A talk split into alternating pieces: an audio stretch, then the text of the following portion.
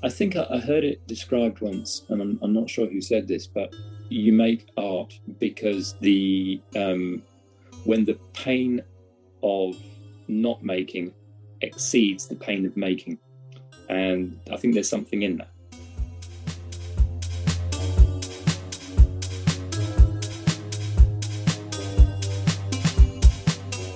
Welcome to the Flying Fruit Bowl, a platform dedicated to the exploration of art and the creative process.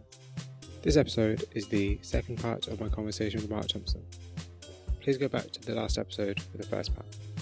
Mark is an oil painter who creates stunning landscapes and interiors that are both factual and fiction, and his work deals with the considerations of memory and truth. As well as painting, Mark is also a photographer using analog methods to explore the passing of time. I thoroughly enjoyed my talk with Mark Thompson, and I really hope you enjoy it too. So it ended on at what point does an artist's reputation or brand become more important than the work they create? Mm-hmm. Um, I think I'm going to pretty much repeat myself. Um, my, my, my biggest issue is is with the idea of branding. Um, you know, as an artist, it becomes almost like a kind of cult of personality, so that the um, the the name of the artist, the the idea the, the idea of the artist becomes um, a bit like a facade. You know, you lose the personality, and the, the work, eh, to a certain extent, becomes much less interesting than the idea around the person. It's a bit like the, uh, you know, and, and, I mean no disrespect to him. You know, it's like the, the Banksy phenomena. Um, you know, his his name is is far more interesting than the work, arguably. Um, and I don't know. Um, but I, th- I, think also, and and this is this is the same for all artists, I should imagine. The the difference between fame and regard. Yeah.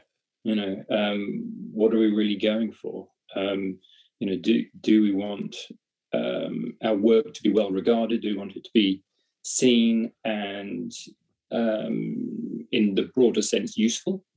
or do we want our own face and self um, to be famous, you know, in, in the modern sense? And I certainly know which one I'm going to go for. I about to say, do you think art should be useful though? How do you mean? Sorry. So, like, can you create art just for um, commercial success? I should imagine you probably can. Um, it, it, I suspect that a, a, great deal of that work would be um, somewhat vacuous because you'd have to produce so much of it um, to spread far and wide. Uh, to be honest with you, I'm not entirely sure that's what. I mean, I, I, can't speak about any other kind of art really than painting, and I'm, but I'm, I'm just not sure that's what painting's for. You know. Yeah, that's a fair answer. It's by definition slow. Of course, yeah, because it take time to create it. Yeah, and I mean, yeah, is there is there any higher inherent value if the painting is done in a day or done in a month? Probably not. Um, but that's true. I'm just in terms of the sheer marketing of it. You know, how, how can say for the sake of argument, you make ten to twelve or fifteen paintings a year. Um, that simply isn't enough for a the machine, the you know the machinery of yeah. fame to to grind you out into something usable. Yeah, of course, yeah, because you need to, you know, be constantly in everybody's thoughts all the time, or at the forefront of people's view all the time. And I think, yeah, that's a good point because, like, I think you know when you see artists who have like quote unquote evergreen content where they can just be like, oh, this is what I did three years ago, mm. like that's cool. But to a certain point, you're going to have seen it all, and people want to see more. Mm. Want to see what you're doing next. Well, I think also in order to gain that kind of fame rather than regard, one would have to be in the hands of an ad agency and yeah, that's true. Uh, you know, and a publicist, and, and otherwise you spend it would be a full time job making yourself famous for doing something you no longer have the time to do. That's true. That's very true. And also, yeah, and it will take away from your obviously creation of the art. Yeah, yeah. Which you know kind of defeats the whole purpose of being an artist, I guess. Pretty much. I mean, but hey, you know, I think I don't know. I just think the, the tie between art and commerce and art and commodity are, are, extremely interesting. It's just something that's on my mind a lot recently. I think it's it's, it's hard for it not to be. Um, yeah, you know, I, I, very very recently, and probably I'm late to the party on this one. You know, um, heard about this contemporary phenomenon of NFTs, um, and it sounds an awful lot like attempting to sell air. Um, you know, it, I mean, I could be wrong, but I, it seems somewhat anti-art. I, I can't help thinking that, um, and I may have used this phrase before. It, it's um, you know, contemporary society and the contemporary art world, particularly, has, has made a kind of compromise with commerce, um, mm. and where objects are traded as physical commodities rather than as artworks. You know, that they, they become yeah. um, the, the, same as stocks. And yeah, very much so. They, they become part of a portfolio, which, which is something that um, is is relatively recent. It's a little bit like you know those um, those strange sand pictures that were trapped between two sheets of glass. glass and yeah. you tilted it one way, and all the sand would run in a pattern to one side. Yeah. That's kind of what's happened with the art world and money. Um, it, you know, it, um, the financial industry um, sort of yanked one side of the, the sand picture down, and all the yeah, sand absolutely. went up to one end, um, and with very little on the other. So what's what's happened is, uh, or certainly seems to be that in the the, the thin end of the, the, the market, you know, the, the much the, the lower priced end, um, still has a you know there's a there's a following um, and um, there's there's a lot of potential uh, as a young artist to, to market yourself through um, you know, online galleries and sort of sell it yourself kind of platforms. Of course, yeah. And then at the other end of the, the market, you've got you know sort of massive money moving around. Yeah. You know, with the phenomena of people bidding their own collections up higher. Um, but the, the whole of the middle ground has sort of been carved out.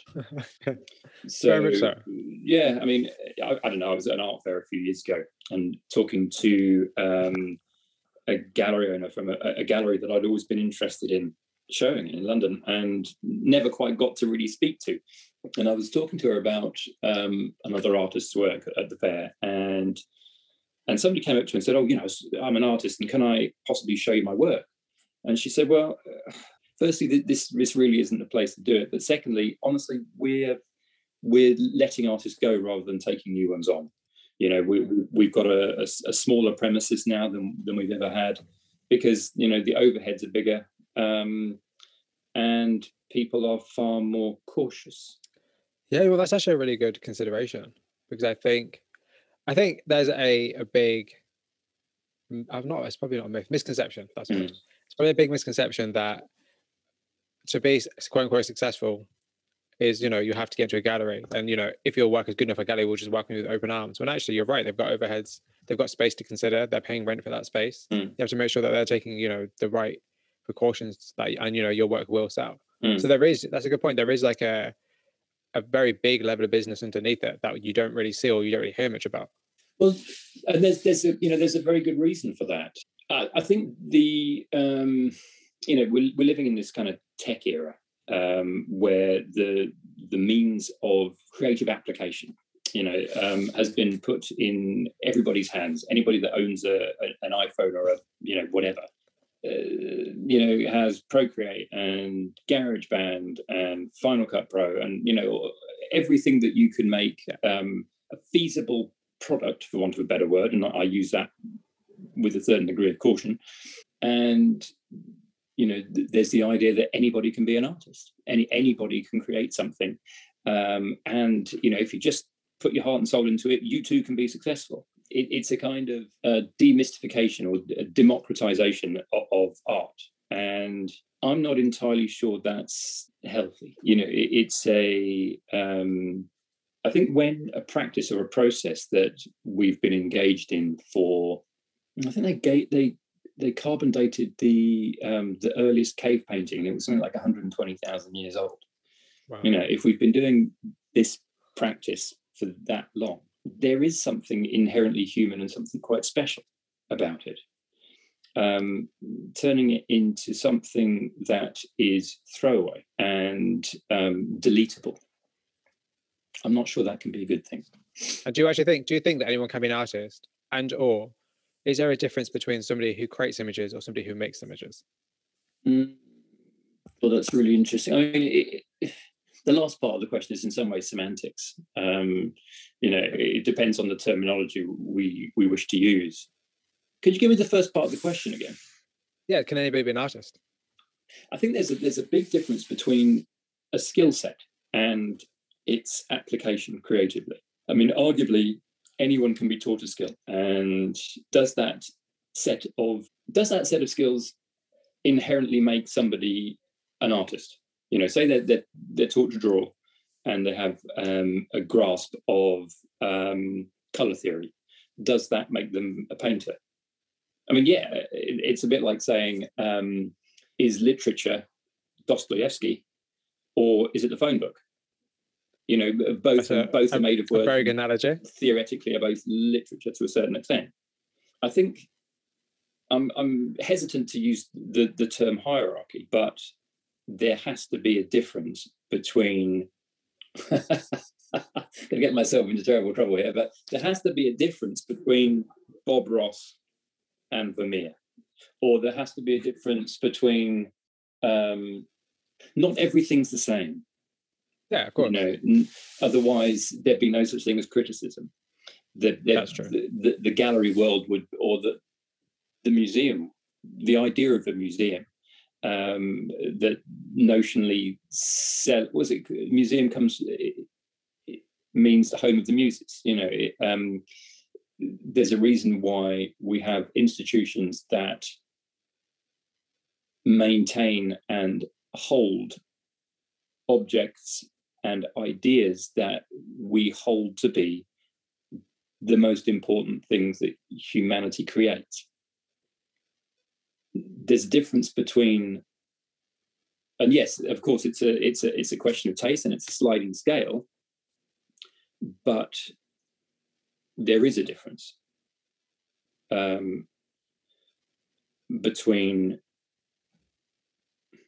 i'm going to have to use the, the, the literature analogy again you know that there is yeah, a difference absolutely. between you know the um the the manual for your washing machine or uh, you know a Mills and Boon or um, a Hello magazine, and Jonathan Franzen for, for, for want of a better author. Um, you know, th- there is a difference. We, we know there's a difference. I mean, we're, we're very queasy to say where, where, where to draw the line. Um, and I, I, think one of the biggest problems in in contemporary art, or, or certainly certainly within painting, is where we allow ourselves to draw the line. Yeah. You know um, and uh, again you know it's impossible not to come back to this idea of um, the fashion for de-skilling. You know yeah, yeah. the moment that came in um, we we kind of hobbled ourselves in being able to then discern what we considered um, worthy of attention yeah actually yeah that's a good point and i think yeah attention is the right way to put it because everybody has their own kind of audience and their own kind of intent and why they create work. And I think that plays a large part as into how much kind of um, emphasis put, people put on it for it to be true art or not. Mm. I think mm. that's a good point. Um, I actually read once read a book that I'm actually going to send you as a suggestion. It's mm. called The Cult of the Amateur. Okay. Um, and it was talking about how people being amateurs are killing industries because people always think they can do something. Mm. Yeah, actually, it's hurting the industry more than it's helping. Because you know, say photography, for instance, which is a perfect example all these people doing free work and free photo shoots is mm. killing the business for photographers who are trying to make a living. Mm. Oh, you know, and it's great.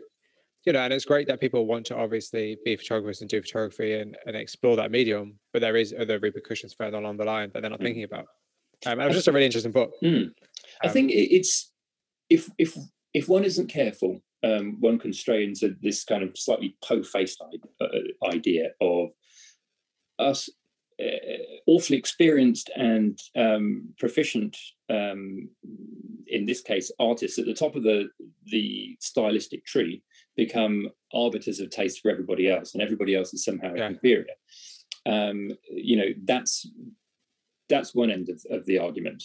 You know, the other end is, is this um, the thing that we're talking about, where everybody's an artist and um, it, it, it's all um, it's all fun and throwaway until we find the next thing we're, we're interested in. That's at the other end of, of the spectrum. And inevitably the answer lies somewhere in the middle. But I, I suspect that we, you know, how in in recent times we've, you know, populist politics yeah. has a tendency to disdain um, expertise, and it, it seems that um, life has finally caught up and is suddenly imitating art. Yes, you know, um, we um, if we denigrate the expert who holds any of the answers, or at least true. who holds the the key to the questions. Yeah, that's a good point. Actually, you know, it's, a, it's a, like, yeah, you're right. I guess you're right. Like if you level out the playing field of art and say everybody's an artist, then you're right. Like who is? Yeah, then it becomes kind of this convoluted mess of just content. Mm. And I think, you know, I think that's in a way why content creators, quote unquote content creators, have and influencers have such a, a standing in the way they do now, because I think that they're held in a certain regard and everybody else is below that. Mm. Or, you know, it's like, because, you know, the way I see it, particularly content creators and stuff, I feel like everybody's content creator first and foremost if they're putting images online. There shouldn't be any special category for that. And secondly, I feel like the whole idea of influencers are like it just seems a bit maybe I'm just like old before my time, but it just it doesn't make any sense to me. Mm. Why are we putting people on a pedestal? I just don't understand. I just don't understand that. Um, particularly people who who don't necessarily have any particular expertise or any particular knowledge. Whereas in somebody like, you know, an artist who has that knowledge and has that experience of being an artist for you know decades, for instance, mm. why would we not want to listen to them? Why do we listen to the you know the next hot thing that just happens to be trending? Well, I think that there there are two two things that instantly sort of leap to mind, and one is the um, the uh, and we may have we may have touched on this already. This this um, the thin spreading of the term artist has made an artist of everybody. You know, if um, if generated um, pop bands are called artists, and Rembrandt is called an artist. You know, the, the, there's um yeah, so what's there's, left? there's a disconnect um, Yeah. there. Um, yeah, I think also we love drama. You know, we love Mm. this the excitement of the next big thing, and we love to overreact and um, you know get all bent out of shape and and bothered by things. And content creation it is um, it, it feeds that bubble. Yeah. You know, it's like um, oh that you know this is extremely exciting it's very new so therefore um, it pushes all the buttons in my brain. And i mean i you know i'm not a psychologist i, I don't know the terms and i certainly don't know I, I certainly can't talk on this with any great um, expertise or authority. Um, but um, you know i'm reminded again of of the i think i may have said this in, in the first part of the interview that um, uh, this wonderful cartoon of um, uh, the, the top half of it um, shows Leonardo da Vinci holding up the Mona Lisa, saying. "It's taken me 15 years to create, and I'm I'm delighted." And then the, the box underneath is, is somebody saying, "Oh my God, I haven't posted a, a, a new work of art in three days. People must think I've died." absolutely, absolutely. And I think that says a lot about society, and I think particularly about particularly for something like art, for instance, which you know could be considered by some people, not everybody, but some people could be considered, you know, frivolous or unnecessary.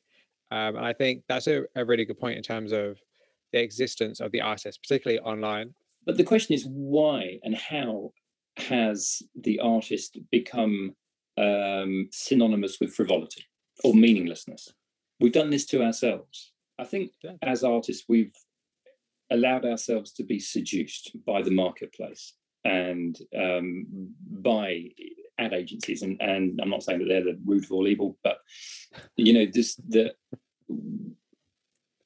you know we've we've sort of allowed it to happen. I mean, do you, do you remember? Um, it, it's this is this is a very easy um, straw man to burn, but I mean, it's like you remember the the sensation show um, that exhibited all the the YBAs at the Royal Academy, um, and then trooped them around the world. um, eh, God, when was that? Uh, early 2000s. Um, and it was everywhere, you know, and it was Saatchi's big collection. Um, after the, the run of, of all that, um, he promptly deacquisitioned most of it, put it into auction, and uh, declared it dead. And then he started collecting painting. You know, um, yeah. Again, it's it, it, feeds back into this idea of um, of commerce. Again, you know, the, the sad fact is, and I'm, I'm talking around in circles a bit, but as an artist, you know, we all need to make a living. We're all trying to make a living um, because we're, we're desperate to make the next painting or the next whatever it might be. Of course, I think that's that's the thing. Is that like is you're not creating art because you want to be rich or famous. You're creating because you want to create the next piece. You want to have these better, bigger ideas, and you need money for that. Hmm. You know, and I think I actually had this conversation with someone the other day when I did an interview, and I think it's such a shame that there aren't more, you know, kind of grants or more accessibility to money for artists and projects. What would people be able to do if they had the money to do it? Hmm. Like, it's such a shame that it's only a select few people have the opportunity to ever really fully, you know, realize the, the potential of their work. You know. Yeah, but I think also uh, it, it, it's a question of defining potential. Um, is good work, is interesting work necessarily large, flashy, and expensive? No. No. Um, it, sometimes it's a little bit like the idea of um, virtuosity is um, is better used in the service of another. It's a you know it's like having um, you know, say extraordinary guitar players, um, you know, making their own album and nobody wants to listen to it because it's a lot of notes. if they're put in service of somebody else's song, sometimes that can be a better blend. Um, I think you know if I'm very very reluctant to use the word true artist, but I can't really avoid it in this case. Um, you know, if somebody that that needs to to um, is going to create regardless, you know, can be given a um, a pack of Crayola crayons or a single pencil and a piece of paper, and they will have the route. Um, you know, maybe not all the means, but certainly the route to to to begin um, satisfying or scratching that itch. Um, you know, if um, if one becomes dependent on large amounts of money to even begin to make one's own work, it's a very rapid um, road to suddenly not being able to make anything at all yeah. because you become dependent on somebody else funding it. And at some point, you're not going to be flavor of the month. That's true. And therefore, That's the money's true. going to dry up and so is your work. That's very true. And actually, talking about work and your work, so if nobody saw your work, would you still create it?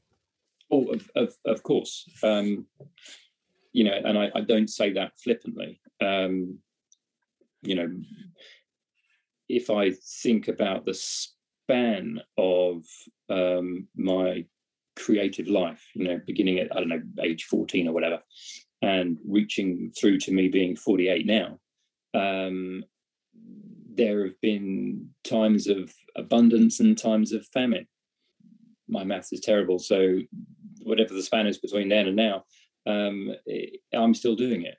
Um, yeah. And before I had a gallery, before I was selling anything, I was still making stuff. Um, yeah. yeah, I think it, it's it's about um, it's about the useful application of obsession. I think I, I heard it described once, and I'm, I'm, not sure who said this, but you make art because the um, when the pain of not making exceeds the pain of making. And i think there's something in that. Yeah absolutely. I think i think art is a very um emotive discipline i think both both for obviously the viewer but also for the artists themselves because you're giving a bit of yourself every time you paint or every time you create something it's you know part of your story yeah it's why the trivialization of it, it becomes annoying Oh yeah, I imagine can rub people the wrong way because it's like you're putting time and effort into it, and you're putting actual time and actual effort into it. And you look to your left and you see somebody who created something in like ten minutes, and it's being, you know, going viral and being, you know, spread or shared all around the world, and you're just a bit like, you know, damn, you know, yeah, I spent time doing this. There's certain artists that I see whose work, you know, I like, but then I'm just like, It's just so much better, and it just seems like, I mean, I guess it's the way it is, but it just seems like a bit of a shame that there is no kind of, um, I guess, gateway. Really, Aaron, Aaron, it's not a meritocracy, and I there therein lies the the, the, the, problem. Um, Yeah. you know, uh, it- and it, it, it's a contradiction in some ways to everything we've been we've been talking about, um, because it's not merit driven. Yeah. the the wind blows, you know, and it changes direction, and Yeah. it, it's why, in a roundabout way of answering that last question, you have to just continue making the work regardless of Yeah, actually, that's a really interesting consideration because um, I was actually listening to a podcast earlier with an artist called Alyssa Monks. I don't Mm. know if you know her work. yeah Um, um, and she was saying about because I was talking to her about like, oh, so the people interviewing her were like, oh, you're really successful, you know. Was, was it was it being like having success, you know, so early on in your career? And she Mm. was like, I don't care about it. I care about creating. Yeah. For me, it's about the creating the work. And I, I hear a lot of people say that, and I've actually realized that's actually really true. It's the money side of it is yes, of course, it's you know it's important you need to survive, but it's the the need to create that drives you more than anything else. Yeah. Do you find that's the same for you? absolutely i'm, I'm going to assume that the podcast you were listening to was the art grind podcast It was indeed, yeah yes. I, I, I heard that one um yeah Oh, even better. I've heard Alyssa Monks um, um, uh, interviewed a couple of times, and you know, I, I mean, I love her work, um, and it, it come it it seems to come from from that same root. You know, it's necessity. Um, necessity has driven invention, um, and she has um, gently shifted um, the technical narrative of her work to to follow her desire. So yeah, I, th- I think she's. Um, I can understand why she's such a good teacher and is and is inspirational to people. Absolutely, it was a great podcast. It was a great episode, and um, I got quite a lot out of listening to it, which is interesting. That's good. Um, but one thing I wanted to ask you that I didn't ask you last time is about photography. And do you see photography as an art form? Absolutely. Um, Because you. I'm sorry, I was going to because obviously there is you know quite a debate about it, I guess. Um, and then obviously the last you know 50 years or so, it's become more and more progressively art driven and kind of based in the arts as opposed to being separated from it. So I just wanted to know what your opinion was. I didn't ask you, and I thought about after I thought I should have asked you. So Well, I, I don't know. I, I look at a, a, lot of photography. I'm, I mean, I'm not massively um, uh, informed about it. I, I must admit, I, I have a tendency to gravitate back towards the the photographers I like, um, without necessarily spreading my um, taste wings. Um, Yeah. But I remember first seeing the the photographs of Sally Mann um, Yes. particularly the the the what's it the True South or Deep South um, images, the the ones that are kind of collodion plates, and you know there, there's um in the nicest possible sense, um, they have a very uh, painterly um, feel. You know, they're um, they feel like a, a handmade description of time and uh, you know I, I think that idea is at the, the core of um, the kind of photography that, that interests me um, you know we talked last time about the um, hiroshi sugimoto um, theaters um, and the- idea of holding time in a single image and um, you know, it, it being a metaphor for for existence. I mean, photography is a fascinating one, particularly now because it's the iPhone has made has made a photographer out of everyone. Has it made a good photographer out of everyone? Of course not. But it's it's it's driven. Um, you know, it's given a, a, a, a satisfying tool into everyone's hands. I think that you know, again, it it, it it's a medium that suffers from the from the same series of problems that we were talking about a It couple of minutes ago.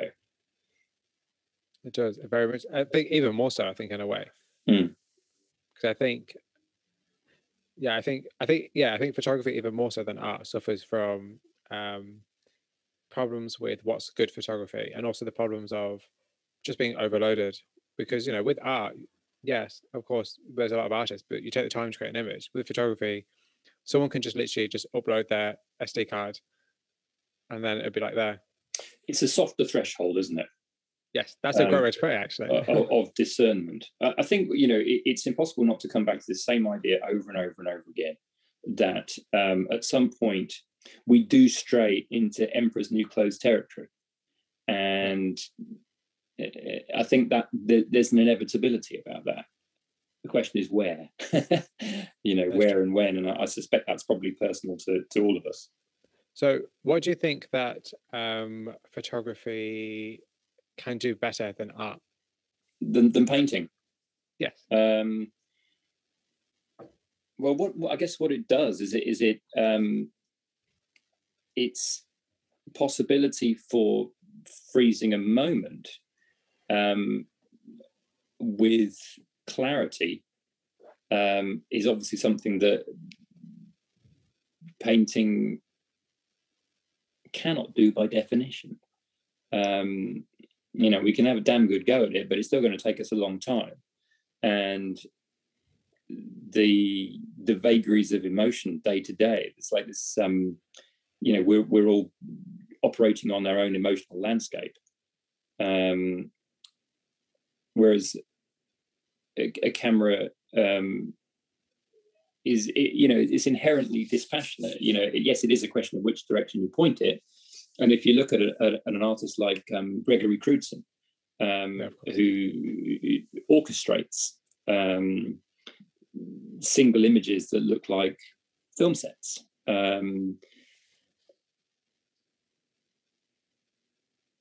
you know they do something slightly different. Um i think the thing is that they are it's a bit like a venn diagram. Um is it a venn diagram with the interlocking circles i never i never know which one's which um but yeah it, it's like it's one of those um where photography is in in one circle and painting is in another and there is an overlap um yeah. it's a question of how big that overlap is and and I think it, it depends on the paint painting and it depends on on the the desire behind the photograph. Um, I think also they're two different worlds. You know, yeah. photography yeah, stands very very um, definitively in in in the world of everyday experience. Um, painting occupies a world of its own. Um, I mean, I guess I would say that being a painter, um, you know, and there's no hierarchy in that. Um, but the, they operate in, uh, on on different rules. You know, the experience of them is different. You know, it's a little bit like um, uh, realist painters. One of the one of the can be seen as an insult when when you say, "Oh, that looks just like a photograph." Yeah. No, no, photographs yeah. do something different. Paintings occupy a different space. Actually, going back to just randomly going back to interview with Alyssa Monks, that's what she said. Actually, she said that when somebody said her painting was like a photograph, she was really annoyed by that because it's not meant to be a photograph; it's meant to be a painting. Um, so that's really like I think that's also really interesting. The idea of how real is how like too real. Um, it's, it's it's also about you know how, how the the temperature of, of an experience, um, the emotional temperature of an experience. Um, is there a difference between going to i'm going to use the museum again as, as a as a as a stage set to play this little drama out um, is there a difference between standing in front of um, a famous painting doesn't matter which one it is and looking at it with your eyes or holding a camera up to it and looking at the screen that's there, therefore looking at the painting. You know, uh, uh, you know, are we reducing art to proof? That's yeah. But the for me, I don't know if that's a rhetorical. I'm assuming that's a rhetorical question, but for me, there is a difference because looking at something through a screen is not the same as looking at it in real life. We may think it is, and we may have been led to believe it is, but it's not, because the way you experience something on a screen, you know, a screen is pixels. You know, the pixels of glass. A painting is painting and texture. and brush It's a- it- but this this this feeds back round to the difference between um, painting and photography. Um, Photography is inevitably um, a facsimile of experience, yes. and yeah. painting is an experience. It's a little bit like um, um, the difference that they say between um, religion and spirituality. Um, you know, Yeah. religion is um, trusting in somebody else's experience, and spirituality is notionally having your own experience. Yeah, that's true. I think about that. Mm. So you paint every day. So how do you stay motivated to keep creating work, and how do you make sure that you're not repeating yourself? Two words le- leap automatically to mind, and it's grit and rigor. Um, you know, the, uh, the it's a balancing act. Um, I paint most days. Um, you know, yeah, in, yeah, about there are bound to be you know some days in the year that it doesn't happen, but Of course. um, it is my intention to continue the dialogue with the process, or process is the wrong word, practice. Um, and that is that becomes a self-fulfilling prophecy. You know, it, it's no longer about um, is that phrase they use um, that it's ten percent inspiration, ninety percent perspiration yes. you know th- th- there's a lot of that you know it, it ceases to be about um oh you know i'm feeling so inspired today and i must go and create no it, it, it's it's more about actually you, you turn up yeah, you do it. You just get on with it. yeah you do um and the more time goes by the harder it gets um, because Well- your your desire to make something better increases Yeah, you I agree with that. And I think that's actually a really good piece of advice for people because I think that's it's easy to forget that art is a lifetime lifetime practice. You know, it's not just a okay, you'll do it for a couple of years and you know it'll be good. It's like, you know, there's no guarantee. Like there's no guarantee in 20 years' time that you're going to be in any different position than you are now. It just means you might have, you know, an attic full of work. Yeah. You know, Yeah. and I think that's what people should be a bit more conscious of that. Like, you know, not just to not worry so much about being caught up in whether things are good necessarily, but more in creating the work and getting on with it. And, you know, as you said, showing up, you know, just doing it. I think, yeah, I think the work is its own reward. Um, Yeah. it- and it has to be. I would rather. I mean, it- you know, I'm in the lucky position where, you know, I, I'm able to sell my work, but you know, I've also been in the position of um, not selling my work um, and still having to feed the dog, and in, in the non-literal sense, you know, and in the literal sense, um, you know, uh, uh, you know, figuring out how to keep going, how, how to keep doing it. That's where the grit comes in. you know, you you have to be bloody minded enough to keep going. Absolutely, because I think it's not an easy path as it may seem like it initially is, or or when you start out, maybe it's not as necessarily fun filled or is um, it's not something you do to relax. yeah, absolutely not. That's true. That's very true. But um, and so in terms of repetition of ideas and um, kind of expanding your work and evolving yourself as an artist, like how often do you think about that, and how often do you look at your past work and be like, compare yourself to then to now? Do, is that something you do? um, inevitably, inevitably. Um, weirdly, a, a painting that I made in 2008 um, sold today. You know, Oh wow! It's so you know it's a few years old and it's going out into the world finally um and that that's an interesting feeling um you know at that point it i believed it to be the pinnacle of what i could do at that point Yeah. otherwise i wouldn't have finished it you know when i look at it now um it's a painting i'm still happy to be represented by. Um you know, I had the, the weird experience um, a couple of years ago where I um, I was working as an art technician for, for a short period um, to keep feeding that dog, and um, I I was working with somebody from the government art collection in, in, in Britain, and knowing that they they owned a painting of mine, and um, so you know, I got talking to, to this this lady, and I said, "Do you happen to know where the you know where the painting is? You know, has it had a, its own life? Has it has it been shown anywhere?" And she said, "Well, yeah, actually, at the moment, let me just look it up. Oh, it's in it's in Beijing. You know, it's oh, in it's been shown here, there. You know." And I was like, "Huh, okay." So when you release something into the world, it takes on its own life, and you have no control over it. Um, the, but the idea of um, forward movement, it, eh, I would prefer to be gradual and led by the work rather than um, an artificial sense of right must change. You know right you know let's let's keep yeah. things rolling very very quickly. And um, it's a little bit linked to striving for originality that was one of my next questions. Mm, um, what what what what's the what is the the what, what's the question?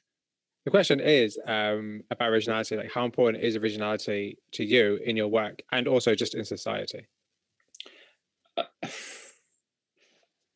I think striving to be um, striving to be original it, it, can be a little bit of um, a it's a bit like a, a ghost that, that's held before us, you know, um, that only when you're original will you be successful.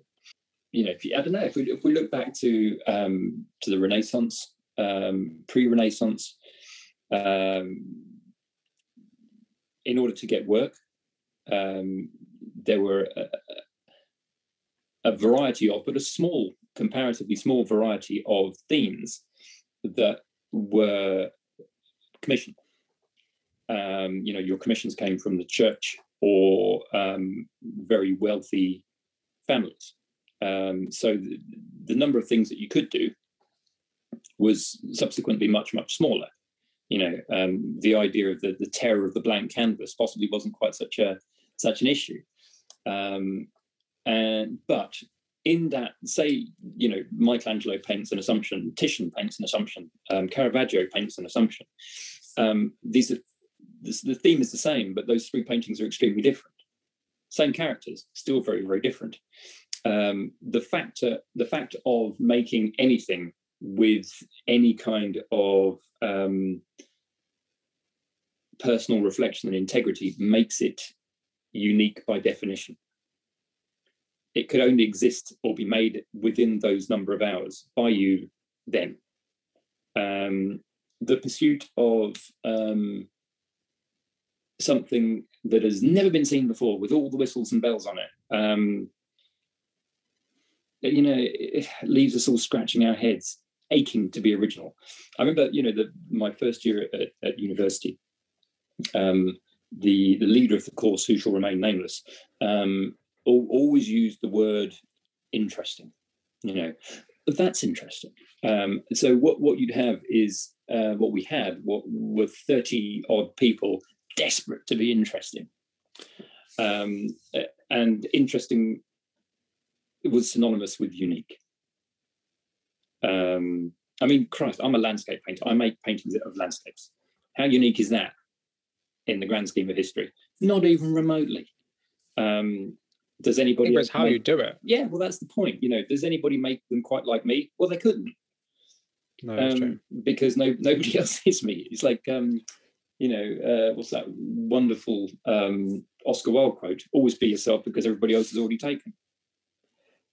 Would you say that's the same for photography as well, though? Or would you say photography has a different set of rules when it comes to originality? Oh, that's a good one. Um, it, it, depends on the method. Um,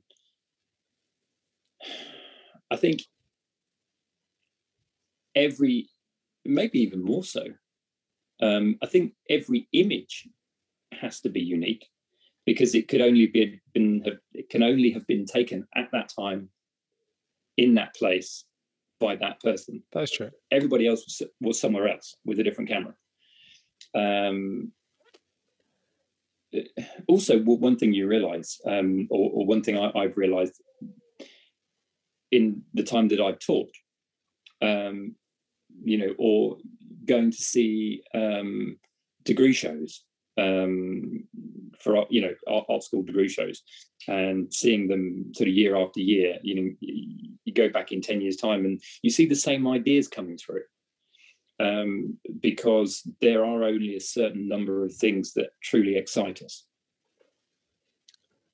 that's true that's a that's kind of a good way to to consider you're right there are some central themes that people seem to be drawn to, and but they explore them in very different ways and very different tangents and yeah. very different kind of. I mean, what do we care about? You know, there, there aren't that many things, um, but the things that we care about, we want to explain to ourselves. That's a no, that's a great point. I like that. So I'm being terribly pushy I, today. no, no, no, it's great. So, how do you define yourself as an artist without putting yourself into a box? Well, I, I have a tendency um, to call myself a painter. Um, you know, considering the the mess we've got ourselves into with the word artist. Um, but then, of course, you can trip over yourself by saying, "Oh, do you paint houses?" You know, it, it, yeah, um, Landscape is a broad term. You know, I, I make paintings, um, and in yeah, in the broad scheme of things, yes, I'm an artist. I think you know, over time, it becomes less and less important um, you know, again, it becomes about showing up. Um, yeah. Oh, yeah, that's cool. So, um, yes and no on on the first part. Um, I enjoy it to a certain extent. Um, I think, like everybody else, it's a it's a terrible temptation. Um, you know, there's a reason its algorithms are based on Vegas slot machines. You know, they, they it keeps us coming back, um, and I think you know the the very human side of it, which weirdly isn't the the major side of it. Um, I, I, really enjoy. I, I find um, Instagram is really the only one I, I devote any any serious time to. I really enjoy it because it, it introduces me to um, art and artists that I, I, might not have come into contact with, or I wouldn't have come into contact with. Um, and you know, that's a pleasure, you know, and that that inevitably inevitably feeds back into the work because you're seeing things done in different ways. Um, you know, I remember uh, coming into contact with the paintings of um, Nicolas Amori. Um, Yes. Uh, you know, I, would have never come into contact with those yeah. um, outside of social media, possibly yeah. not. Um, and you know, the the the deconstruction of, of the picture plane, you know, the the surfaces. Um, you know, inevitably by seeing them, they have a kind of um, they burrow into your sight, into your subconscious somehow everything you see. Um, so I, I, you know, that that has had an effect on me. Um, there's a lot I don't like about it, if I'm honest. Um, and it, it's mostly the um, it's faceless. You know, it, it, it it becomes the reverse of the thing that we actually think it is. You know it, it stops us being social and turns us inwards you know um, it, it, it turns the, the, the the gaze back to the screen again. And you know it's a little bit like um, you know back before the days of social media people actually went out places and, and looked at each other. And it, know, but there was always you know in, in, certain i don't know bars or, or pubs you know that there would be a TV in the corner, either playing or on silent, with yeah. whatever playing on it. And the number of people that are staring up at the screen, you know, while sitting with their partner or the people that they're with, because it's it's a bit like, um, you know, it's this glowing ball of excitement um, that's forever changing that we're all drawn to. And the phone is a mini version of that that we carry around in our pockets. Um, yeah. um,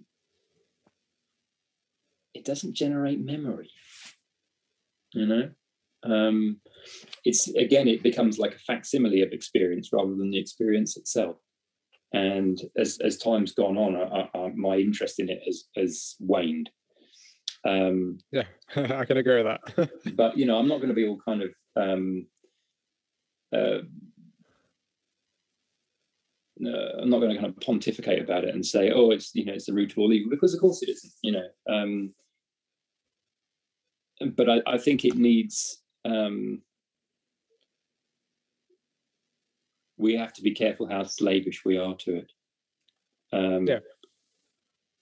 Because it can convince us that the world is a very particular way, and you know the obvious thought behind that is is the edited highlights aspect of a life.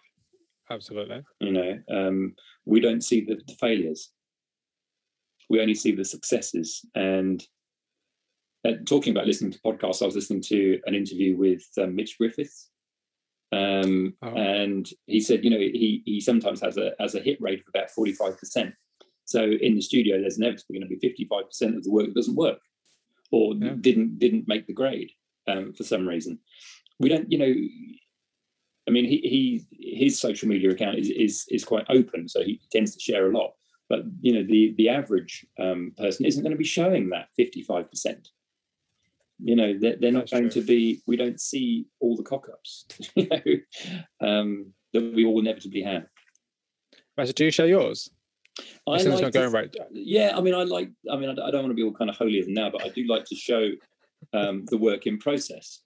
Um, Absolutely. Sometimes at, it, at its ugly stages, um, which every painting seems to go through one. Um,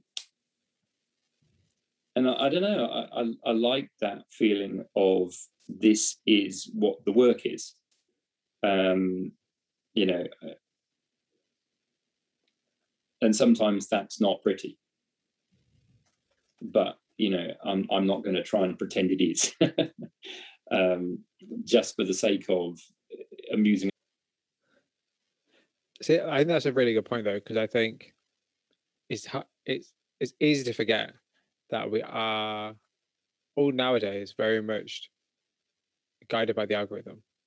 You know, by something that we'll never have control of, that you know we can't possibly guess and you know and try to you know, you know you have all these videos of like you know oh how to beat Instagram's algorithm and it's like just create the work and then go from there and then see what happens because at the end of the day like word of mouth is the biggest marketing tool you can have. And um, if your work is that good, people are going to share it, whether like no matter if they see it now or in five years' time. And the great thing about art and creating things is that creating things are timeless. Like a piece of art is timeless. Like I think we have a, a very well, I think nowadays things are very instant, everything's very now. So if you create a work piece of work today, tomorrow you're going to be like, okay, that's old. But but I think a lot of people forget that well, you're creating, and it's you're you're the perfect example of your painting that's old from 2008. It's like just because you create something back then doesn't mean that it's not so relevant now. You know, and I think I personally, like, I have a tendency to forget that whatever I create today, in 20 years' time, it's still going to be as viable as it is today. Um, it's worth, and this can be um, absolutely crippling um, but it is worth keeping at the back of your mind what am I contributing? You know, where where do I place myself? You know, am I? I hate this word. I, but uh, am I authentically being myself when I'm making this work? Am I doing the best I possibly can? And if the answer to any of that is no, then do better. you know, try harder. Mm. What was it? Was, that's the other one that um, uh, you know we learn to fail better. Yeah, yeah. Like people shouldn't people shouldn't worry about failing. I think they should worry about not trying. Mm. Well, eh, God, our lives are perilously short. You know, they just are, and if we um, if we're if we're overly concerned about you know what people think of us and, and what people think of the work and which is the curse of social media um, you know people can be taken you know ruined psychologically by stray words. And that's not fair on anybody. You know one one of the um, one of the, the the best things I was ever told at art school, you know, was was when we um, I was on God, I was on my foundation course, and we just started the painting module, um, and the the head of the, the painting department he sat us all down and he said, painting is very very difficult um, because you hang your heart on the wall and people just walk past and nothing has proven truer. Um, you know, you become kind of used to it and immune to the idea that, you know, you, you have an exhibition and you stand there in front of it and you hope people are going to love it. And generally they don't. It, it's just a sad fact because um, because you can't appeal to everybody. And social media is a little bit like trying to. Oh, yeah, absolutely. I think it gives you the false impression that everybody cares when they really they don't. I think that's why, you know, it's why the words like and follow, they're quite loose terms. Well, because there's no fuck you button. you know? That's true. That's um, very true. You know, there's, there's no dislike button. It, it, it's um, it's it, it's skewed. You know. yeah. So, so actually, so as that's probably a good question to ask you now, or just generally, is like, so what kind of feedback do you prefer as an artist on social via, via social media? Like, are people telling you that they love your work? Is that helpful to you? Or do you prefer any other kind of feedback? Oh my God, you know, everybody loves a dopamine hit of a like. Um, everybody loves that feeling of my work has spoken to somebody sufficiently where uh, they've just, they've just taken the, the emotional leap to say this this affected me. Um, you know, do I want to hear no, your work is awful, don't show it anymore? Of course not. you know, what kind of masochist would I be? Um, um, I think criticism that is uncourted um, it, it, is a is a is a product of self importance um, you know, if I'm asking for a critique, then I'm asking for a critique. If I'm not asking for one, yeah. what makes somebody worthy of critiquing your work, though? Um, well, everybody's worthy of it, but uh, am I necessarily going to invite it? That's a different matter. Um, so, uh, so I guess who do you know how to listen to? Um, but I, I mean, do you have certain people that you'd ask for critiques? If I, I think if I'm if I'm struggling with something in the in the work, um, then absolutely, you know, that there, there are people whose um, opinions that I value. Um, you know, I, I, don't make make work in a vacuum. Um, of course. You know, uh, contrary to everything that we've said about social media, I've still opened an Instagram account. You know, it, it's still running. Um, so yes, of course, I'm interested. Um, and you know, in those dark moments in the night when you're you can't sleep, you're of course it matters. You know, of course it matters to you what people think of the work. Um, I've been quite lucky. You know, people are generally kind. Instagram is a very seems to be so far for me a very kind place, and people have been complimentary generally um, which which is lovely. It's possibly why I've, I've steered clear of Twitter. Do you think social media gives a false hope to potentially new artists in terms of they might just look at it and be like, "Oh, let's just put our work online and people will like it. Um, oh, it will sell." Uh, uh, yes and no. I mean, it's only a false hope if it doesn't work. Um, and for, for okay. a, a, percentage of people, it, it might. Um, I think I don't think anybody's quite figured out what it all means. You know, the the, the social media phenomena. Um, you know, we we we have it in our hands um, to try and understand, but human interaction is infinitely complex. Um, it's a delicate dance that we haven't been taught the steps to. And just because we reduce it to the size of a screen and X number of characters, it doesn't make it any less intricate. Um, so I think we have a responsibility that is um, unaired sometimes. You know, I think one of the problems with with the, the, the digital world is that it gives people the opportunity to say both exactly what they think in an unedited way, but also it gives them the opportunity to be um, anonymously mean. Yeah, that's true. Yeah, that's very um, true. Without repercussions, That's true. and that can't be a good thing. No, it's not. it's definitely not. I mean, we've seen that time and time again. It's definitely not. Um, but in terms of social media, though, so how do you balance creating art and you know creating something physical with also being online and trying to engage with the people that do follow you in your work? I'm quite bad at answering comments. Um, you know, I tend to, to do it in a bit of a rash. Um, you know, I'll I'll I won't do it when they come in um, because generally I'm doing something else. Um, and uh, these days, particularly, I, I kind of refuse to be a slave to it. You know, to the, the time of it. Um, but I, you know, I do value it. Um, you know, I value the kindness of strangers, um, and I, I think in some ways that that for me is the the crux of my experience with social media. Um, I guess, like everybody, I use my phone for music and um, podcasts and audiobooks and all the rest of it. So the thing is there, um, but I I try and keep the cover closed so that if I posted something, it that's that. Yes, no, I agree. I have the habit of as soon as I post something, I'll um, turn my data off and just leave it. Mm. Um, and I'll come back to it later on that day at some of the point. But- But I think that's a good point. I think because we use our phones for everything else as well now, it's such a law Like I have a computer and I have a phone. Um, so if I'm not on my phone, if I'm not on Instagram, come on my computer. Even like now, like I like doing this because I'm talking to you and I'm not on my phone. Like it's nice. It's nice to take that break. I think that's that's a great thing to do.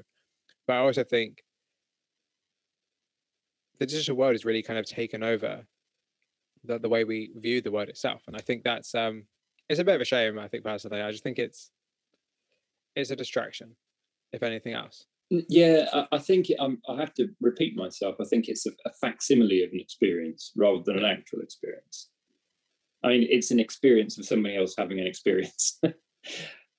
That's true. And do you actually think that because we see other people experiencing their experiences, we base our assumptions of what we can have based on their lives?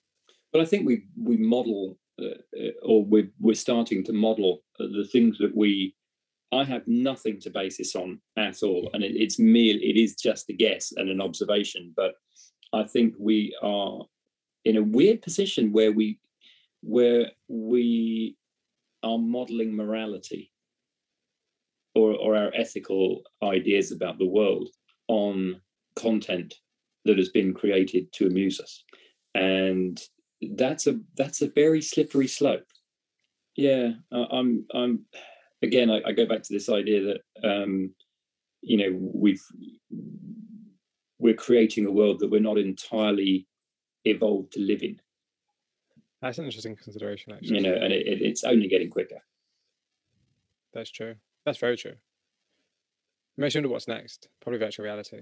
But well, you know, I think as we said last time, have have we reached a point where the devices that we have, um, we no longer have to think about anything better? You know, have, have we reached the the um, the generation that can no longer imagine an iPad or its equivalent? Um, so you mentioned that you like the work of Alyssa Monks and Nicola Samori, Hmm. and they're both figurative artists, yet you're a landscape painter. So it kind of actually made me really curious. So how much figurative work do you look at? Um, and do you think that looking at figurative work can somehow inform the landscapes that you create?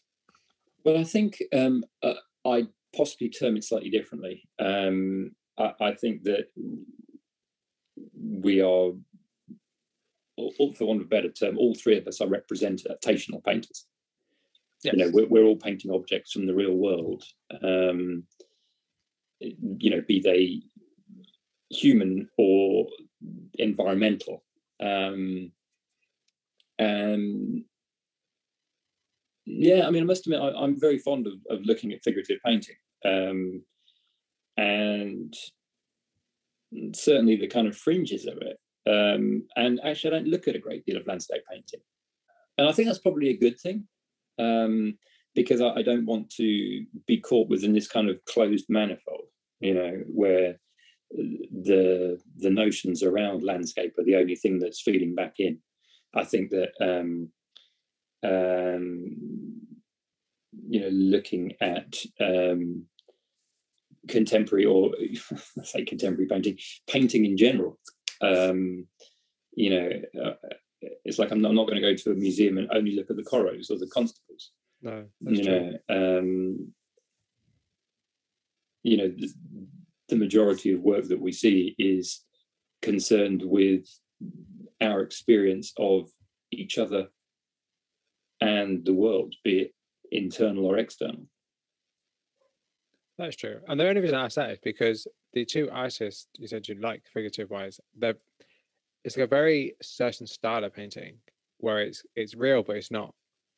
You know, it's you know, representation is probably a good way to put it actually, because it's um yeah, it's a, it's a it's just a very certain style, and it's a style I very very much like. It's the kind of figurative work I really like. Um, so I've got a lot. I've got a load of suggestions for you. Then, if you well, like, like kind of looking at somebody like Justin Mortimer, um, yeah, or Phil Hale, absolutely. Um, yeah, you know the or um, Adrian Ghenie, um, where, you know where their work um, and again with Alyssa Monks, you know the, the work is is, is straddling um, the the the physicality of paint and the illusion of object. Yeah. Um, you know, particularly in, in with somebody like Phil Hale, um, the work is is very much about um, real things, but they're not um, they're not constructed in the way that um, tells us the full story of it. Um, you know, and they're also a lot of those the artists that we've we've we're talking about. Um,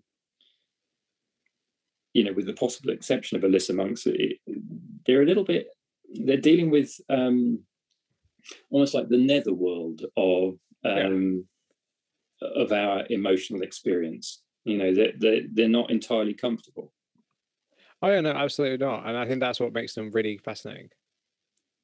Like it, it's like it taps into some kind of other kind of conscious.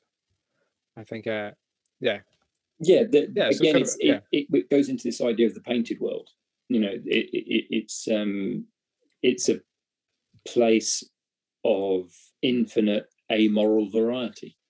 It's a great consolation in some ways to to know that um, you know we're all making very different work, but we're all more or less the same.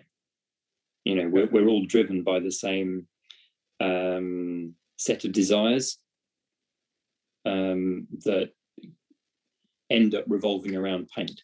Is there any kind of sacrifice or compromise you have to make to be an artist? Oh God, yeah.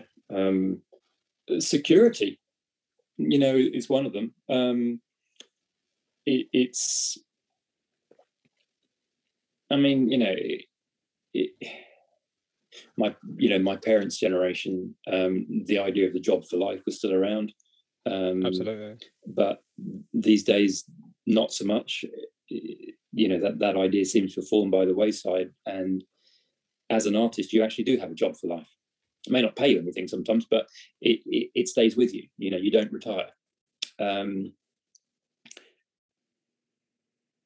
I think it, it, it's a balancing act. You know, you, have to balance it if you want to um, to live a full life. You know, if you want meaningful relationships and friendships and um, experiences of the world, you have to balance out your time in the studio um, with the necessity of something else. Um, and over the years, I, that balance, I haven't always got that right. You know, um, but at the same time, I'm not sure I'd have necessarily done that any differently. Um, I think it, it's taken me getting a little bit older to to to find a better balance. Um, you know, actually, just the the um, the constraints of the body. Frankly, you know, um, if you paint for 16 hours a day when you're 25 you can deal with it. You know you have another cup of coffee and everything's fine. Um, if you do it when you're in your late 40s you know your back is going to complain or your shoulders are going to hurt and you know you have to t- you have to kind of be more uh, aware um, that's true. of of the physical limitations of, of who you are. Um, and but also realize that the time spent not doing it can be almost as valuable as the time spent doing it. Um, because you have to push things back into the work you know it's like your your emotional landscape will become um, rather monotonous. Um, if you're not bringing new things into uh, into that landscape.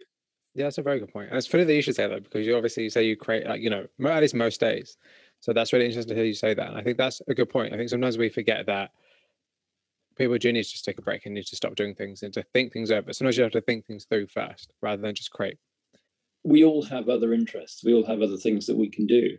Um, you know, I think one of the, the you know, it's the, the, the, great problems of life really is that we're desperately searching for meaning, and um, making art is a, is a is a self-imposed identity crisis. You know, where the the, the search for meaning is at its core, um, and that can take over almost everything else. Um, yeah, absolutely. But if you, again, you know, if you're if you're not feeding stuff back in, you know, if you if you cease reading, you know, if you um, no longer watch films, if you don't go out for a walk, if you don't talk to other people, um, the, the it's a dry well. Absolutely, you need yeah, you need the experience to to kind of understand yourself, and that will manifest in your work because obviously your work is in very many ways ultimately about yourself. Yeah. Um, yeah, there was this wonderful. I can't. I can't remember the artist said this um, when asked about his, his work. He, he said, um, "All the men in my paintings are me. All the women in the paintings are me. All the landscapes in, the, in my paintings are me." You know, it, it all feeds back round because it, it's all from one root. Yeah, it's true. I think it's very true. I think that, like, like you were saying earlier, like you creating the work will make it unique because you're the one creating it at that moment in time in that headspace with this you know particular time. Yeah. So yeah I, you know i think that's that's a good point. It makes sense. It makes a lot of sense. It makes sense to me at least. That's good. So success. So what does it mean to be a successful artist? And has your idea of success changed since you first started doing art? Answering it back to front um, yes. Yeah. yeah very much so. Um, i think that the um, the older i get the the more my dependency on um, the external trappings of success has diminished. Nowadays, it, as romantic as it sounds, it really is about the work. You know, the the work is it, its own um, its own barometer of success. You know, even though that success, that that feeling of yes, I've done something useful, is very short lived, and automatically leads on leads on to the desire to make something better. There's the, the successes in that. The the punctuation marks along that that stream um, eh, are sales. You know, I, I need to continue to make work. I need to be able to afford to continue to make work and live. Of course. Um, and they are necessarily a, a, a, some kind of measure of success um, because they um, they do mean that somebody liked it enough to to want to live with it. For, you know, finances regard, you know, um, aside. Um, you know, when I when I, I hate saying like old father time, but when I was younger, you know, back in the old days, um, um, you know, I I grew into um, an art in, into the London art world. Worked for a gallery. Um, um, was very aware of the the mechanics of success, and you know I, I saw books being made about artists and somebody having an exhibition here and always having an exhibition in New York and always and you know the, the, it, it's um, the bubble of it is very bright and shiny and and beautiful and buoyant and you desperately want to be picked up by it.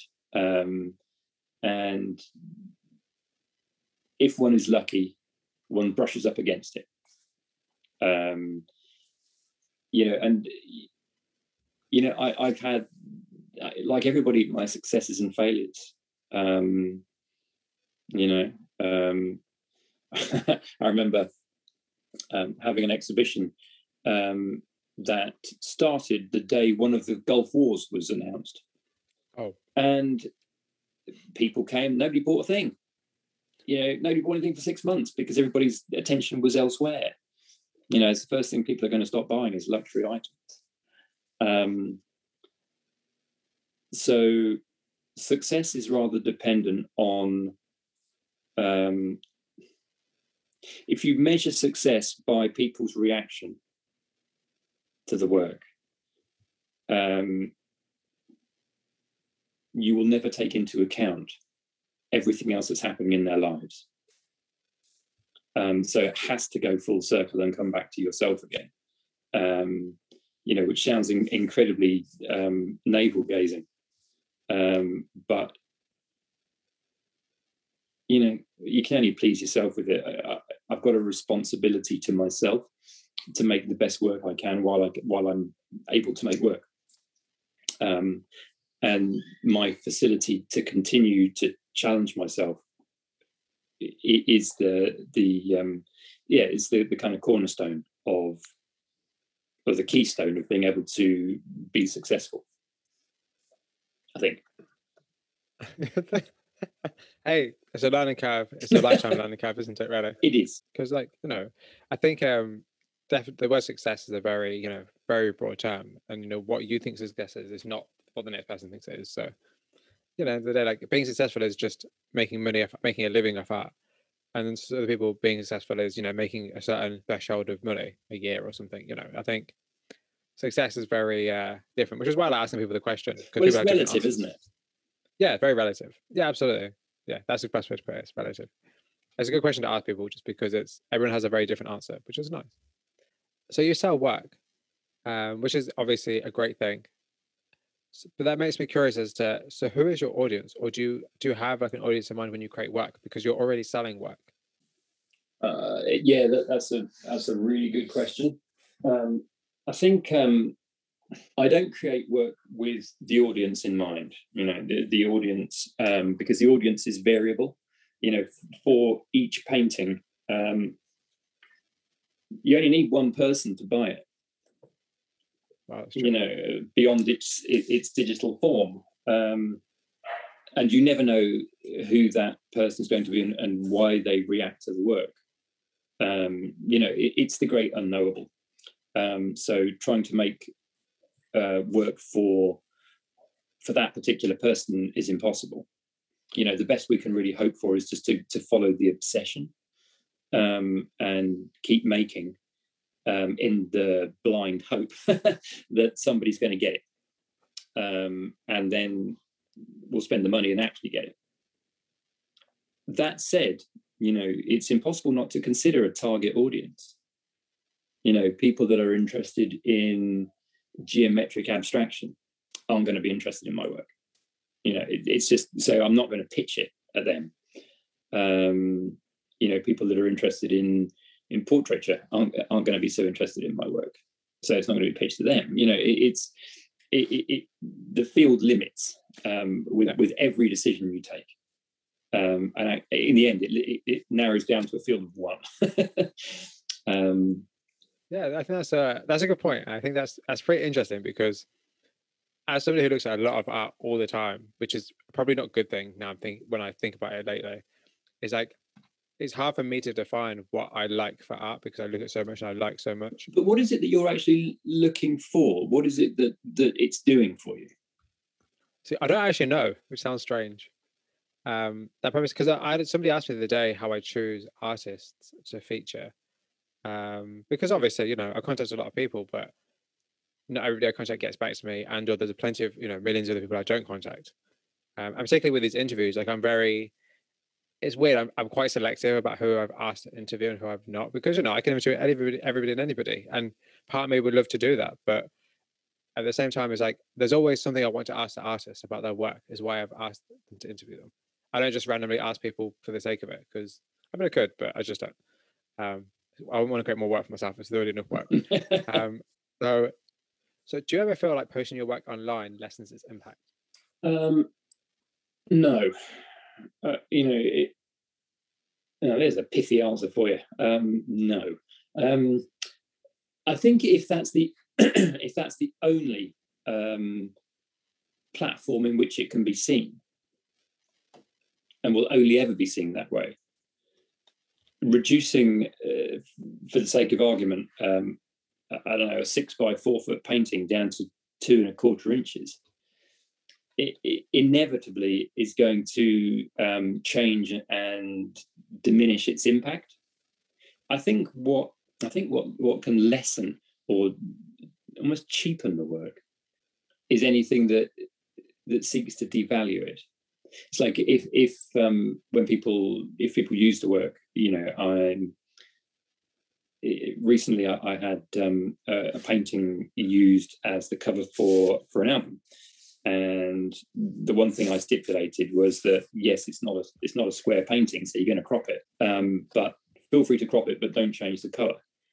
Yeah, you know, so it, uh, it ma- maintains the integrity of my initial intention.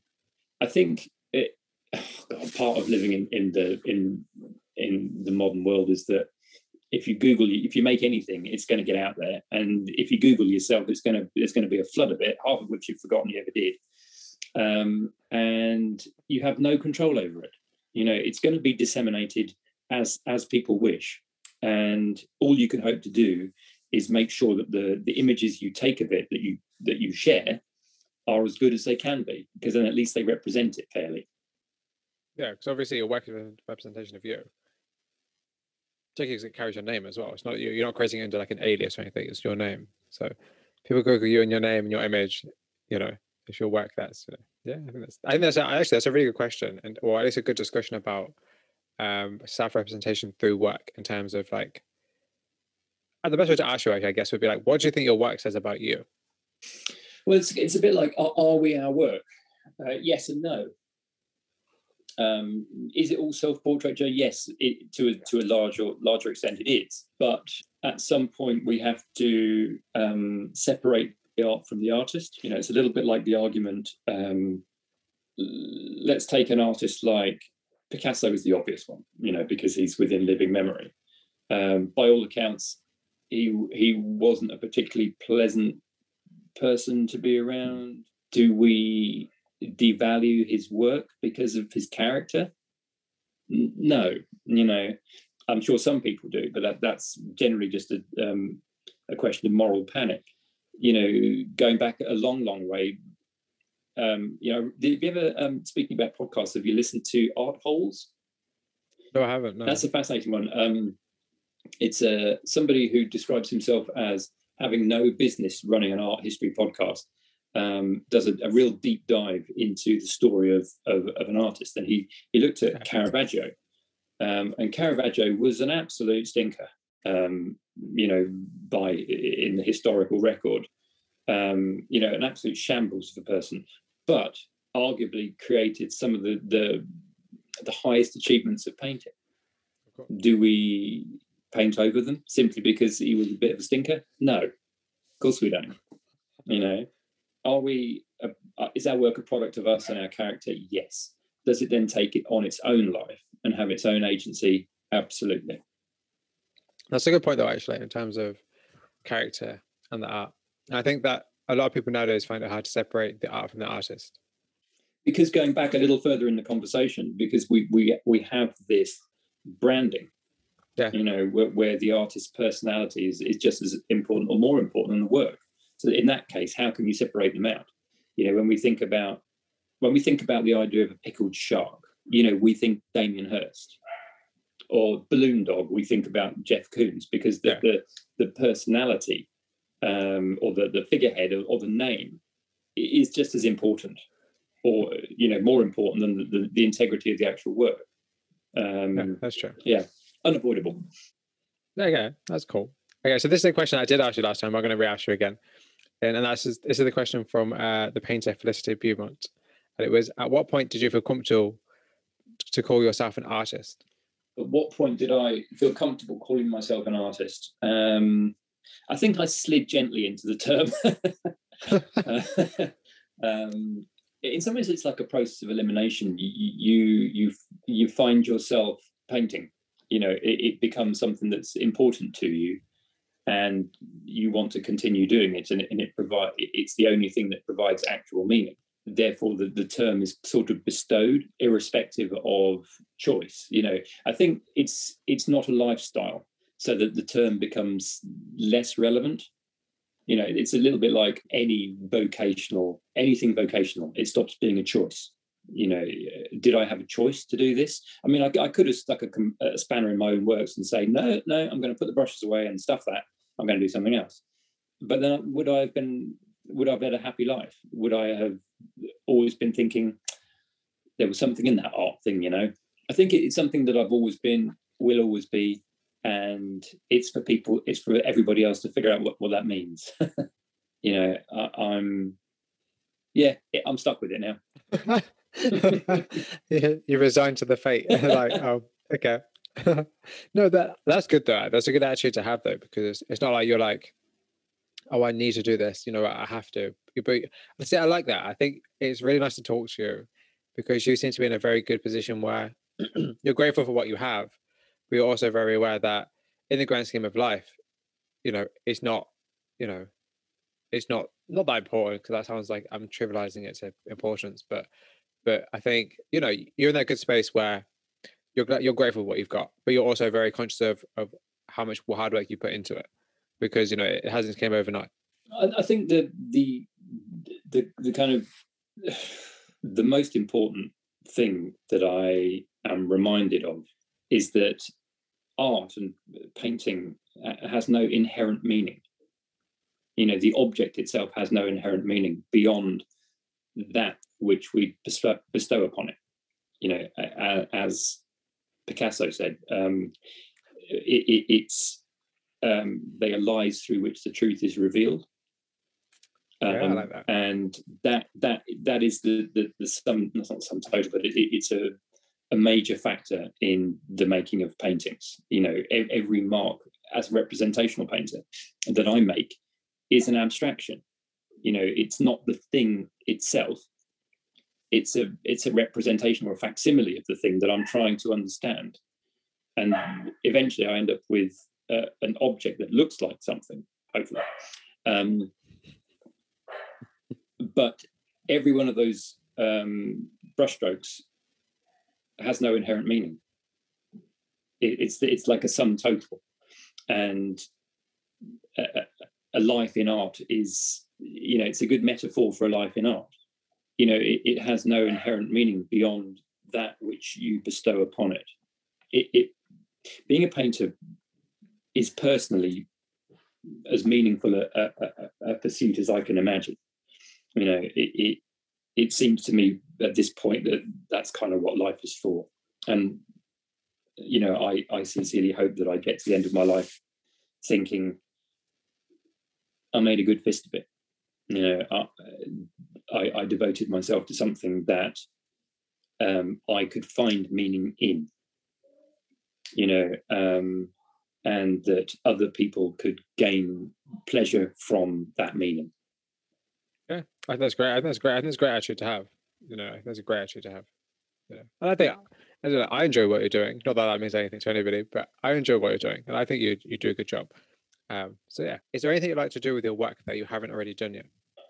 No, yeah, I'm I'm I'm finding um, over the last uh, two years, uh, particularly, um, my um, I felt a kind of um, opening up of the way I look at the materials, the the the imagery, the the possibility to apply that desire to to anything or rather any subject. There's I think part of being being a painter is that you have this image at the back of your head that you can, you can't really see. You know, it's a little bit like you can sometimes catch it out of the corner of your eye, but you're you're permanently seeking um, a way to bring it to the forefront and painting is a, is a kind of is a byproduct of that.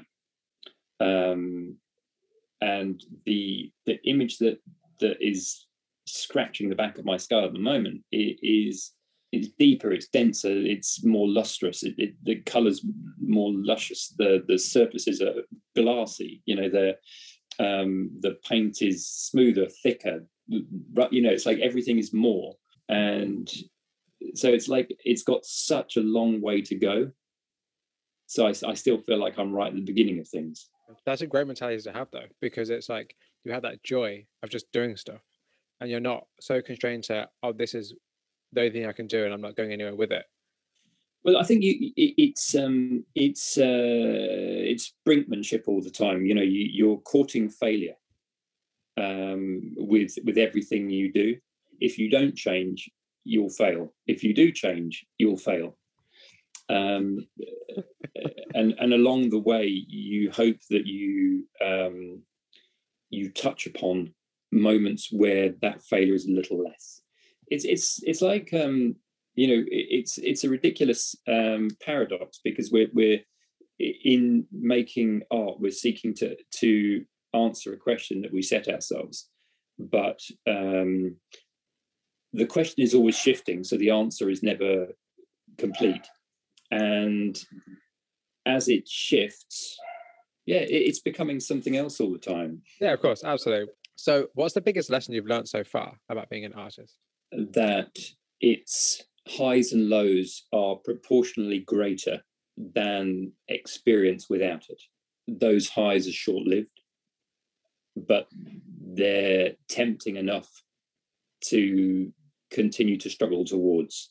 Go, you know, going back to this idea of meaning again, that yes, that there is repeating myself, that there is no inherent meaning in it, but its meaning is still weirdly clear.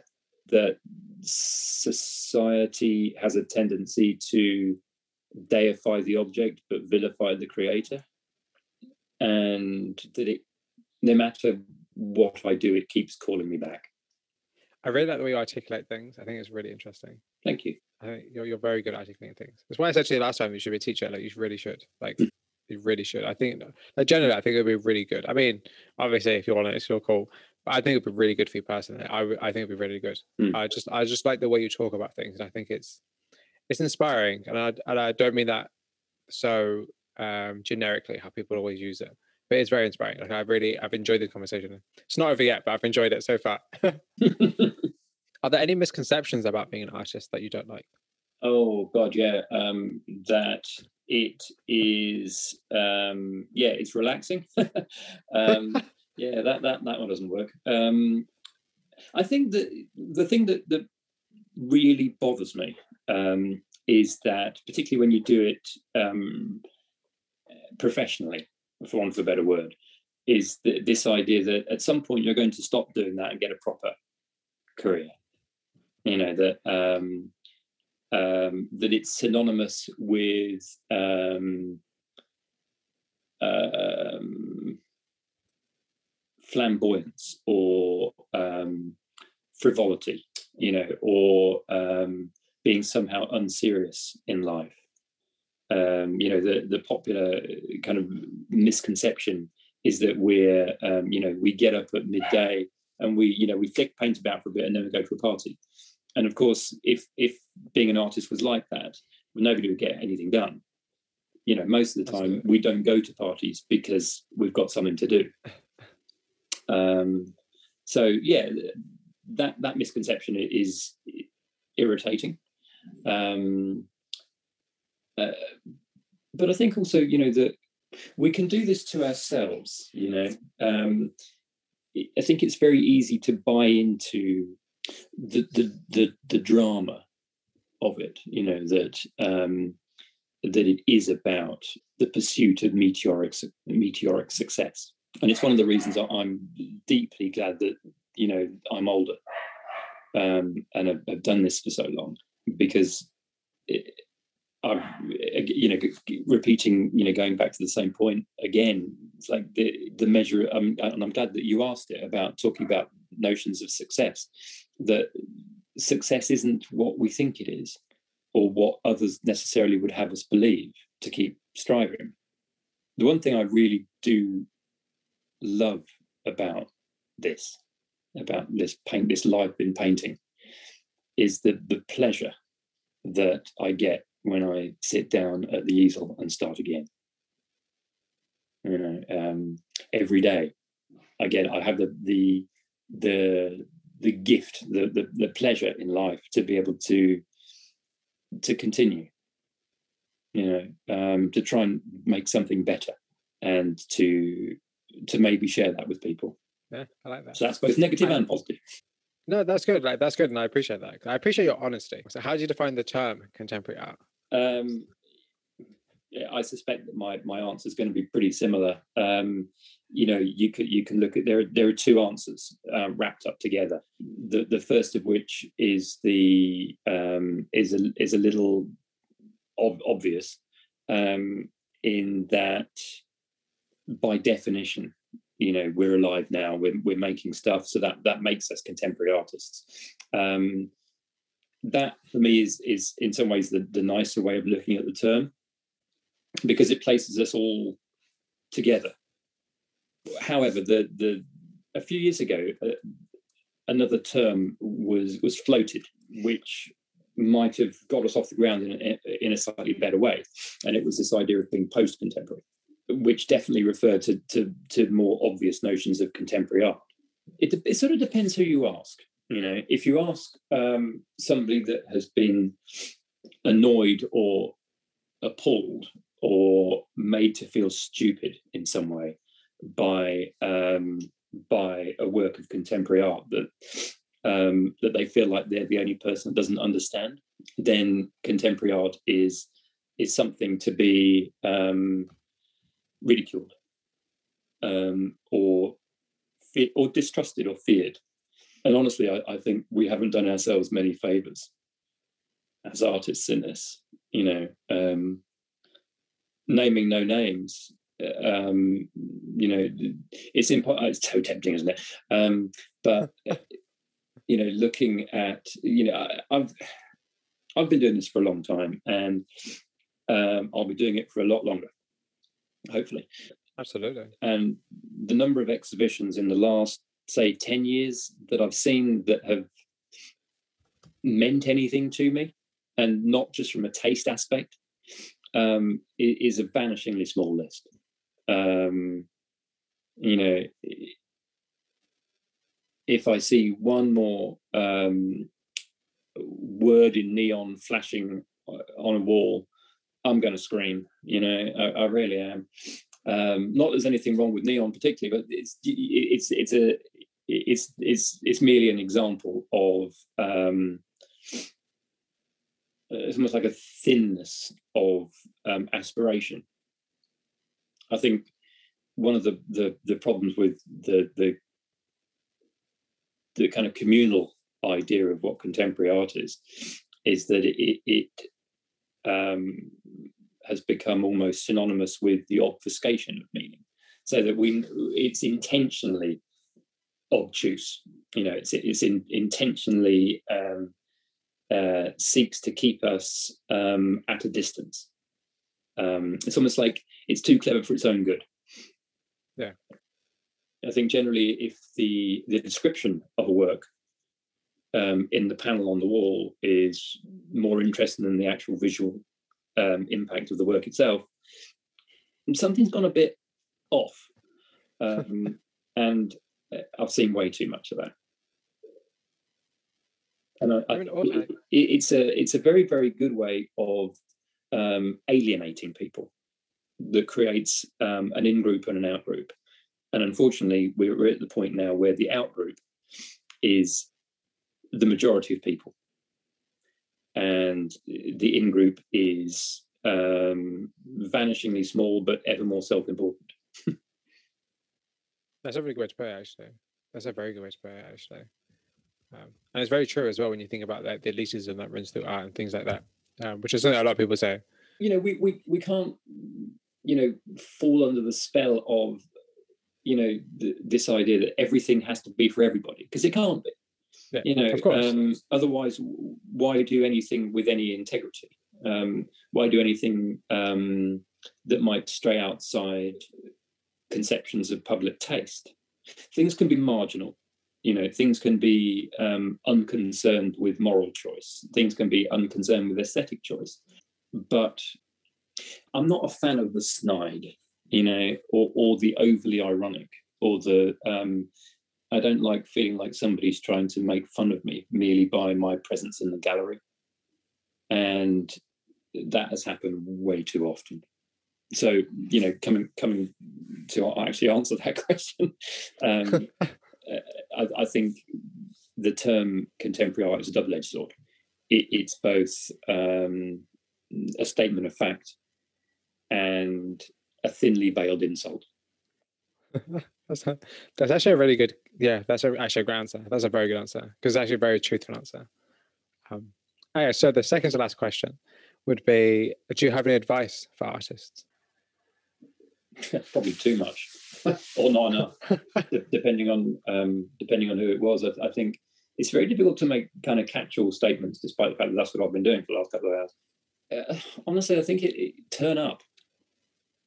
Uh, it, it's it's so obvious. You know, if if you don't turn up, if you don't, if the work doesn't get done, you never see what you're capable of. You know, look back in time and realize that your your um, your grasp will always extend your reach. There are things that are possible that we can't imagine within the arts. You know, um, but also not to throw the baby out with the bathwater. You know, uh, uh, you know, a life in art is um, long. Hopefully, you know, it's a long progression, and if you flit about from one half-formed idea to another and don't allow yourself the time to thoroughly research what you're doing you'll never see what you're capable of so turn up and get the work done. Yeah, well, I think that's that's really simple but really good advice because if you don't do the work, you're not going to have the career. Okay, so that the final question, the double barrel, um, is going to be: What are you currently working on, and where can people find more about you and your work? Okay, um, I am currently working on a in the broader in broader terms. I'm working on um, a body of work that is um, much more close to home. Um, it, it's um, it's very much based around my experience of this particular landscape of um, Newfoundland. Um, it is, um, yeah, I'm pushing the colour around um, in a much more deliberate and um, specific way. Um, um, in smaller terms, I'm I've just started a painting that is a little bit bigger and it's um, extending my reach a little, and that's kind of fun. Um, yeah, that, that's that. Yeah, that's what I'm working on at the moment. Um, I've got, you know, in this um, pandemic um, inflicted world. You know, shows aren't so abundant, um, and my time is my own. So I'm able to, um, using that lovely contemporary phrase, I'm able to drill down um, on, you know, in into um, things that mean something to me. Um, where you can find me, um, the website, Mark Thompson dash or hyphen artist.com. Um, on Instagram, I, I relatively frequent poster, um, which is at Mark Thompson Artist. Um, and yeah, that, that's that's pretty much it. And of course, th- through my galleries. Um, so I, I, have a, a, a, gallery in Seattle and one in Germany, and um, all those filter out of my website. That's perfect. Well, Mark, honestly, thank you so much. Like, it's been an absolute pleasure. And thank you so much for doing it again as well. Like,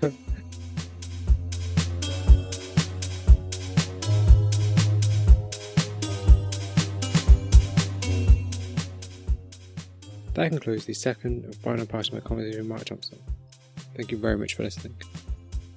If you have any questions or comments about the conversation, please send me an email via the flying fruit bowl at gmail.com or via social media sites such as Instagram The Flying Fruit Bowl audio interviews can now be found on a variety of sites, such as Spotify, YouTube, Apple Music, or wherever you listen to podcasts.